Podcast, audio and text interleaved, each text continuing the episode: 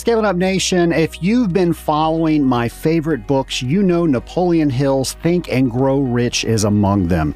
In this book, he analyzed what successful people had in common. And one of these commonalities that he noted was successful people meet with other successful people. He then coined that meeting a mastermind. Folks, life is too hard to do it alone, and that is exactly what most of us are doing. Starting in early 2020, I will be launching our own mastermind called Rising Tide. The Rising Tide Mastermind is made up of small groups of individuals with the focus on helping each other succeed. These groups will include weekly video calls designed to solve key issues, quarterly book discussions with action plans, quarterly one to ones with me, a live event, and so much more.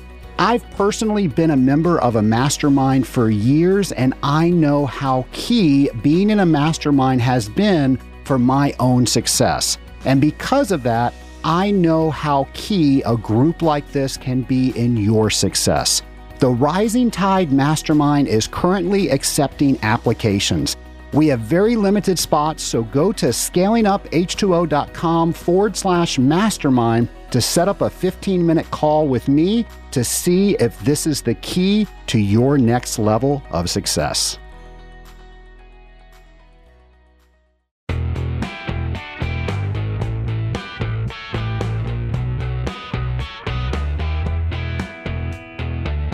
Welcome to Scaling Up, the podcast for water treaters by water treaters, where we're scaling up on knowledge so we do not scale up our systems. Hello, Scaling Up Nation. Trace Blackmore here. Happy Friday the 13th. You know, we've had another Friday the 13th this year. It was in September, and that was episode 103. And that was when we were talking about what fears us water treaters have. Well, we're not going to be talking about fears today unless you are afraid of evaluating your successes and your failures for this year. So I hope you're not, because here is your homework. I want you to write down all of the wins that you had for this year. And then I want you to go back and figure out why they were wins. What did you have to do in order to make those wins? Then I want you to do the exact same thing for your losses. What were the goals that you had this year that you weren't able to achieve? And what were some of the things that were in your way from achieving those goals? On the very last episode of the year, we're going to be looking at these things that you wrote down, and we're going to figure out how we can better goal set for next year. So we are going to go into goal setting and we're going to make sure that 2020 is as strong as it can be. I'm going to give you some tools to help you do that. And I want you to remember Tony Robbins. I think everybody knows who Tony Robbins is. He's like 11 feet tall. He says setting goals is the first step into turning the invisible into visible. So think about that quote for a second. What do we see? Why do we want to achieve a particular goal? And can we actually visualize ourselves doing that? So, not only getting there, but what are all the things that we have to do in between? And what are the things that are going to get in our way while we are trying to achieve those goals? So, those are the things that we're going to be talking about on the last episode. Now, here's the other thing that I would like for you to consider to do. And I know this is very non water treatment like, but I can tell you that this is something that has helped me tremendously. Now, what am I talking about? I'm talking about I want you to consider journaling. Yes, I said journaling. I truly believe that we are programmed the way the world is today to focus on negative items. All you have to do is turn the news on for five minutes and you will see a barrage of negative stories. It seems like that is what the world is looking for these days is what negative is going on. Folks, when that is what we are looking for and that's what we see on a day to day basis, we start thinking in the negative. And I know when we're talking about goal setting, if we're in the negative mindset, folks, that stuff is never going to come true. Also, when we're in the negative mindset, we're not where we are at our best. And there is a tool that I have used that's called the five minute journal. And I know most of you out there are thinking that I'm nuts, even suggesting that you start journaling. But here's the thing the people at the five minute journal have taken several books and articles and condensed them down into an executive briefing on what you need to know about journaling. They've even gone further to boil those down into five daily questions. And it's these five questions that you're going to journal around. This process helps you focus on gratitude. It sets the direction of your day and it allows you to reflect on all of the good things that has happened during your day folks, there is just something that happens to the human mind when we prime it to be positive. Trust me, I have done this and I know that it works. In fact, the person that gave me the five minute journal was Tim Fulton. Folks, you know how highly I think of my business coach, Tim Fulton. Well, he suggested I do that. I thought he was nuts because I am not a journaling person, but I decided that I was going to do that. And it really does change what you're looking for. Again, if all you're doing is experiencing negative, that's what you are going to find. This gets you into a better mindset. So I know what you're wondering. How do you get your own copy of the five minute journal? Well, that's easy. I've created an affiliate link for you to go to. It's scalinguph2o.com forward slash journal and that will take you to an Amazon affiliate link so you can get the journal. Now, if you're wondering what an affiliate link is, that is a link that will cost you absolutely nothing, but Amazon will pay me a small commission because I initiated you buying the five minute journal. So again, that's scalinguph2o.com forward slash journal. We're going to be talking about that next year in one of our first shows, and I know it's something that you are going to like. Nation, as you know, we rely on our members of the Scaling Up Nation to help us out with questions to answer on this show. Well, today's question comes from Eric Russo of episode 111. Hi, Trace. Eric Russo here. And my question for you today is about estimating the volume of a closed loop system. I understand you can measure the length and diameter of the piping, but is there a way to correlate the GPM on the recirculating pump to the volume of the closed loop system? And does that vary if it's a chill loop system or a hot loop system? Also, is there any way to calculate the volume based off of the hot water boiler output? Thanks for your insight. Take care. Well, Eric, thank you so much for that question. And if you have ever been in a class that I've taught on math, you've heard me address rules of thumb. And it sounds like you are asking me to address some rules of thumb that we have in the industry. Well, if you've been to one of my classes, you know when we talk about rules of thumb, I have everybody put up their hands and then we try to count how many thumbs we have in the room. Do you get my point? Rules of thumb, depending on who's giving you that rule of thumb, they're going to be different. In fact, if you have as few as two water treaters in the same room, I promise you that you're going to get two separate opinions on how to do things. So, with that in mind, Eric, I don't place a lot of value on rules of thumb. And I know some people can get volume based on pump RPMs or boiler horsepower. I've just never been able to do this. And I know that there are engineering calculations for how much volume is in the system and how big a pump and how big a boiler needs to be. And I have to tell you, even though that there are calculations for that, I can see the same equipment in different facilities and they have vastly different volumes. I have never been able to make rules of thumb work. With all of that said, there's only one way that I feel confident sharing with you to get the volume on a closed loop system. And that's calculating the system volume off all the pipes and the sumps and everywhere that water is in. And then once you do that, we are going to add a non scaling ion to figure out exactly how much water is in that system.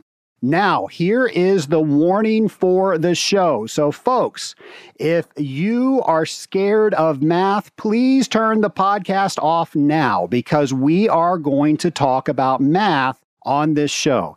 And as you know, I teach math for the Association of Water Technologies, and a request that I get all the time is Trace, why don't you teach math on your podcast? Well, the reason I don't teach math on the podcast is quite frankly, it scares me because I know you all are driving out there.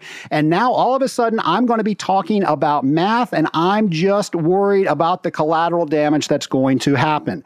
So if you are not able to drive, and listen to math, please take my warning and listen to next week's episode but we're going to do it. We're going to try it. Let's go ahead and talk about some math.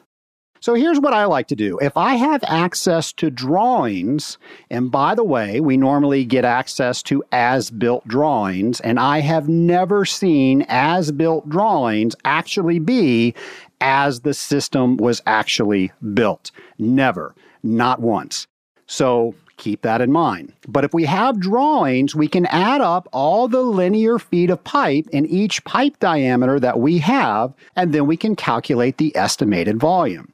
So this means we're going to have separate calculations for each pipe size. So if we have so many hundred feet of three inch pipe, so many hundred feet of six inch pipe, so many hundred feet of eight inch pipe, you're going to have a different line item for each one of those. And then you're simply going to add all of those up to figure out what the volume is in the system. If you've got sumps, you're going to count that as well. So this is how we would do that. Let's say we have 200 feet of six inch pipe. And here it is, folks. Here's some calculations. We're going right into the math. So the calculation you need is pi times the radius squared times our length of pipe times 7.48. Now, that 7.48 is our conversion number that gets us into how many gallons is in a cubic foot. Now, that means all of our numbers have to be in feet, and we measure pipe in inches. So, another math alert, we're going to have a conversion coming up. The radius typically is one half the diameter of the pipe. At first glance, you might think that a six inch pipe would have a radius of three. But take a look at the calculation that I just mentioned, and that is in feet. So we have to convert everything from inches into feet. So six inches, if we convert that into feet, that would be 0.5 feet. Now, half of 0.5 would be 0.25 feet, and that is the radius of our six inch pipe. The calculation says that we have to square it. So that's 0.25 times 0.25 that's going to equal 0.0625. Folks, you asked me to do math. You got it. I hope you are keeping up, and I hope I'm doing a good job explaining this to you. So, just to catch you up, our calculation is pi times the radius squared times the length of pipe in feet times our 7.48, where the 7.48 is how many gallons is in a cubic foot. So what we just did is we figured out the conversion of our six inch pipe.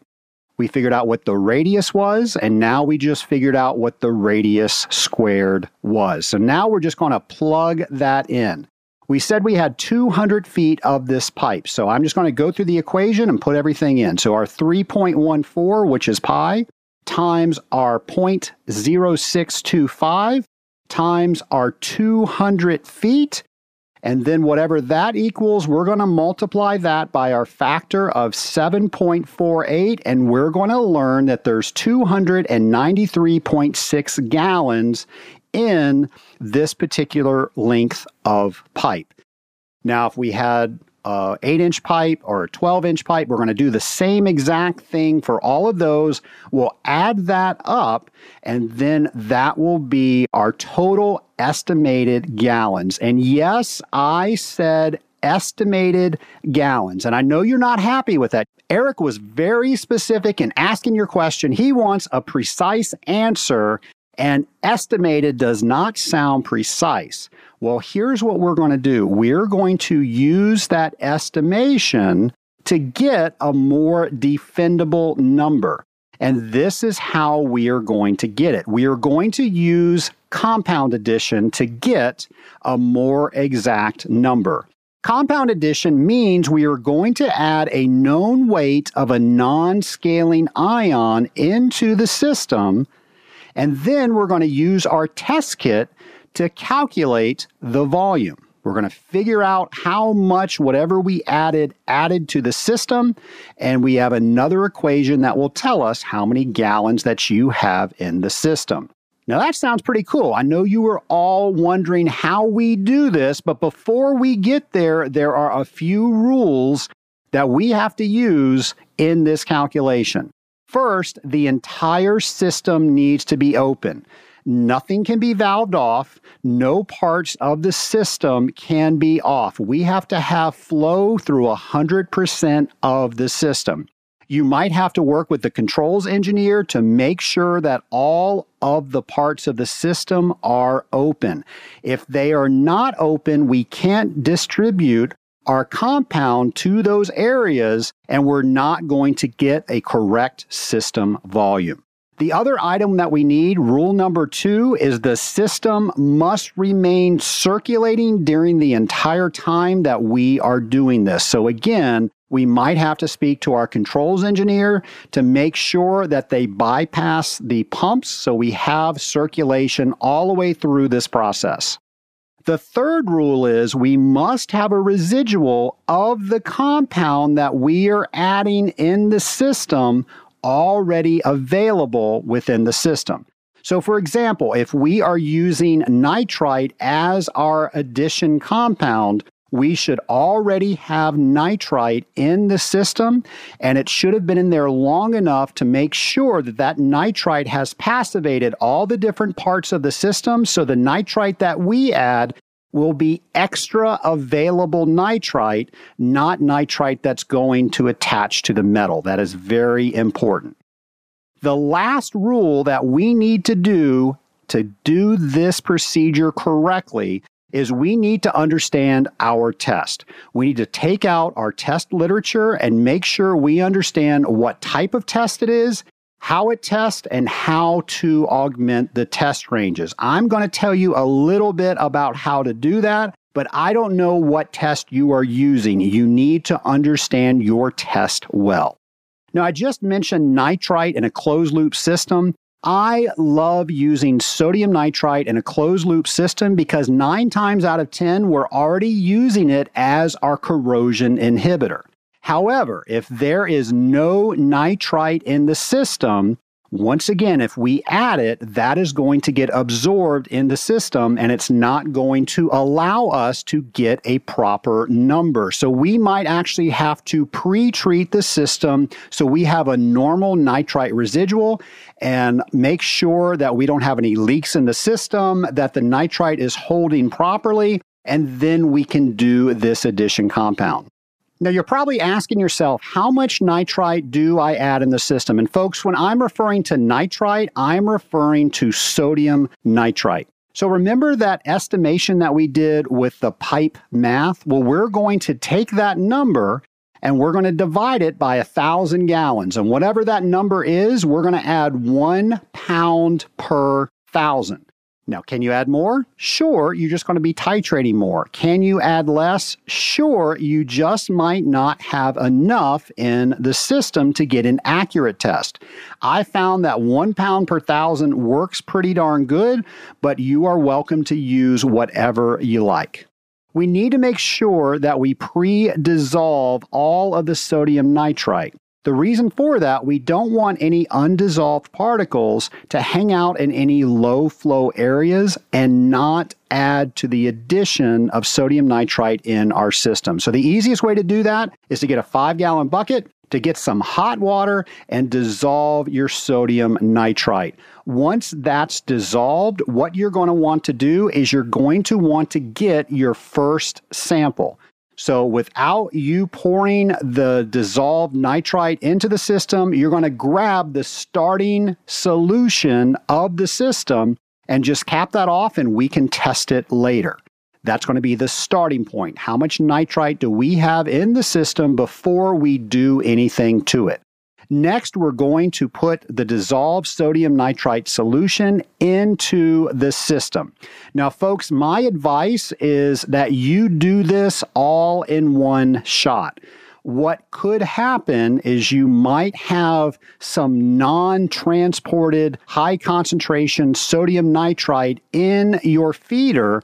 And when you go to open that up to drain it to put the second slug in, you're accidentally draining out some of that nitrite solution. You do not want to do that. So if you can just get it in there all in one slug, you won't have to worry about that. By the way, if that happens, the system will result at a higher number than it actually is. And the whole point of this is to do this as precise as you can so you can have a defendable number when you add products into the system. The next question I know that you are asking is how long do I let the system circulate? And I can hear you asking it, and I can hear my friend Jim Lukanich answering your question, and he would probably say something like just enough and all you need. So here's the deal, folks it's going to be specific to each system. However, I have found that 24 to 48 hours normally is plenty of time. Now, you know what the pump is producing as far as circulation. You should have your estimated volume. You should be able to figure out how many revolutions that you're going to have in a specific time period to make sure that everything gets evenly distributed within the system. So if you want to do that by math, You've got everything you need in order to do that. But typically, unless it's a super, super large system, something like 24 to 48 hours should be fine. Now, if you are not sure and you go back in 24 hours, well, take another test in 48 hours. If they're exactly the same, you know that that system has done everything it could with the addition of the sodium nitrite. Now, there's probably somebody out there saying, but Trace, if there's a leak, we're not going to get a good answer. And folks, you're right. If there's a leak, this will not work. We must have a tight system with no leaks in order for this procedure to work. Now we're going to start talking about our test. And specifically, we're going to be talking about the nitrite test. And I want you to go look at your test kit and figure out if you have a nitrite test or you have a sodium nitrite test. And yes, folks, there is a difference. And you really need to know which one it is that you are using. I really like using the sodium nitrite test because there's no conversion. I'm putting sodium nitrite in, I'm letting the sodium nitrite totally dissolve and distribute within the system, and then I'm testing for sodium nitrite. It's an easier test to run, but folks, the conversion isn't hard, and I will tell you how to do that. Folks, figuring out this conversion from sodium nitrite to nitrite is not too difficult, but again, it's more math. And I'm going to tell you that in just a second, but I want to get a little bit more through this procedure when we're running our tests, and again, we're going to want to run our tests before we've put anything in the system, and then after we're sure that it's been distributed thoroughly throughout the system. Now, most of our test kits, if you're using a drop count, one drop equals 50 on a 5 mil sample. Well, folks, I just don't think 50 ppm per drop is enough for this testing procedure. So if we were to go up to a 10 mil sample, that same drop will now yield 25 parts per million of nitrite per drop, or in our case, sodium nitrite. If we did 20 mils, then that same drop will yield 12.5 ppm of our sodium nitrite or whatever our test is. And then 50 mils will yield 5 ppm of our sodium nitrite. Now, I bet you're wondering how I did that. And this is just simple algebra, folks. Take the new volume you want to use and divide it into the original volume. Then divide that number into the standard ppm drop count. Your answer will be the new ppm per drop with that new volume size. And folks, that is something that I came up with and I am sharing to you because I want to raise the quality of what we're able to do out there in the field. Some might say a rising tide raises all boats. And I hope that little equation that I've come up with will help you with your testing procedures. Now, you can do that with any titration. It has to be a titration, folks. If it's not a titration, it's not going to work. So just keep that in mind. So let's go back to our procedure. We have put the nitrite into the system. We've allowed it to circulate for the time that we feel comfortable. We've run some tests so we know what the beginning nitrite level was before we ever put anything into the system. And now, after we've let it circulate for whatever amount of time we chose, we know what that final nitrite is. So, what we're going to do, we're going to subtract the original number we came up with from the final number. And that's going to tell us how much nitrite or sodium nitrite, depending on what your test is, that we have in the system based on the addition. And now we've got some math. Now, here's what we know we know exactly how much sodium nitrite we added in the system, and we know how much extra sodium nitrite that actually put into the system. So we can now use one of our water treatment equations to figure out how many gallons is in the system. Now, here is the equation it's 120,000 times the pounds of sodium nitrite we added in the system divided by how much sodium nitrite we actually added by that addition. And that's it. We simply do the math, and that will tell us how many gallons that are in our system. Now, let's say, for example, you were using a nitrite test and not a sodium nitrite test. You will then need to compensate for the fact that you added pounds of sodium nitrite, but your test can only test for nitrite.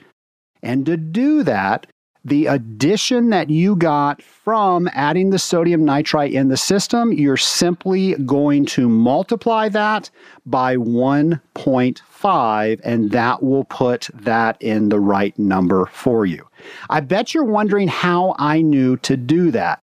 Well, it's because I understand how to use the periodic table. And I know you're thinking, I got out of high school chemistry, I got out of college chemistry, and I was pretty sure that someone told me I was never going to have to use the periodic table again. Well, folks, the periodic table can be our friend. So let's look at how I did that. Nitrite is one nitrogen. And if we look at the atomic weight, we find that the atomic weight is 14. Well, nitrite is also two oxygens. Oxygen's atomic weight is 16. So 16 times 2 is 32. 32 plus our nitrogen of 14 gives us a total molecular weight of 46. So nitrite's molecular weight is 46. Now, sodium nitrite has sodium plus our nitrite. So we already know that nitrite is 46. And if we were to look on the periodic table, we would find sodium is 23. So 23 plus 46 is 69. Now, here's the formula we're going to use to figure out what we need to multiply our final test result by to get it in the proper form that we added sodium nitrite, but we only have a nitrite test. Our formula is what we added divided by what we tested. So 69 divided by 46 equals 1.5. And hey, folks, that's how we got that 1.5. and you thought you would never use the periodic table again. Well, let's go back to our original equation. So, our equation, one more time, for volume is 120,000 times the pounds of sodium nitrite added divided by the sodium nitrite ppm that we acquired from our addition process. Now, I know you're probably wondering how we get that 120,000. And folks, I really think you've done very well this episode with the math that I've thrown at you. So I don't necessarily want to go into proving where the 120,000 comes from. But for now, know that it is a simplified form of one of the water treatment axioms that we use. And that axiom is one pound of anything and a thousand gallons of water will yield 120 parts per million. Well, Nation, how did I do? That was the first time I have ever done math on the show, and it was some complex math. So I'm going to have these equations on my show notes page. So, by all means, go to the show notes page and you will see these equations. I hope this helps. And, Eric, I do hope that this answers your question, even though I went about it in a slightly different way than what you requested. I just don't like rules of thumb. I've never been able to get them to work consistently. Nation, do you have a question for me that you want me to answer on scaling up H2O? Well, share it with me. Do not keep that locked up inside your head. Just like Eric did, go to scalinguph2o.com and click on the voicemail tab, and you can record your own voice asking your question. In the beginning of the show, we started talking about goals, and we are going to continue with your homework on the very last episode of this year. So, in the meantime, I want to remind you of your homework. Write down all of the wins that you have had for this year and look to see why that they were wins. Do the exact same thing with your losses and figure out what got in your way so they were not wins too. Folks, if you can figure losses out and what was getting in your way, you can quickly turn those into wins. And with that information in hand, I promise we're going to put that into good use on our last show for 2019. I also asked you to go to scalinguph2o.com forward slash journal to get a copy of the five minute journal. I'll be doing a show next year on the journal, and I will share how I have been personally using it and what it has done for me. Folks, trust me, this is something that can help your mindset. So be sure to get your copy by going to scalinguph2o.com forward slash journal. Something else you'll want to do is tune in next week because I'm going to be speaking with psychologist Kathleen Edelman about temperaments. Now, you're probably wondering what the heck are temperaments? Well, folks, we're going to talk all about temperaments, and I'm going to share with you how I have worked with Kathleen this year. And the reason I am bringing this to you as one of my last episodes of 2019 is because this, hands down, was the most effective thing that I have done this year to help every single relationship that I have in my life. Now, what she does is she teaches you how to use better words when you are talking with people. And I know that sounds weird, but folks, when I say that what she has taught me has been tremendous, I know that you are going to enjoy this interview, and it truly has helped me in all areas of my life. And I can't wait to bring that show to you. And that is exactly what I am going to do next week on Scaling Up H2O.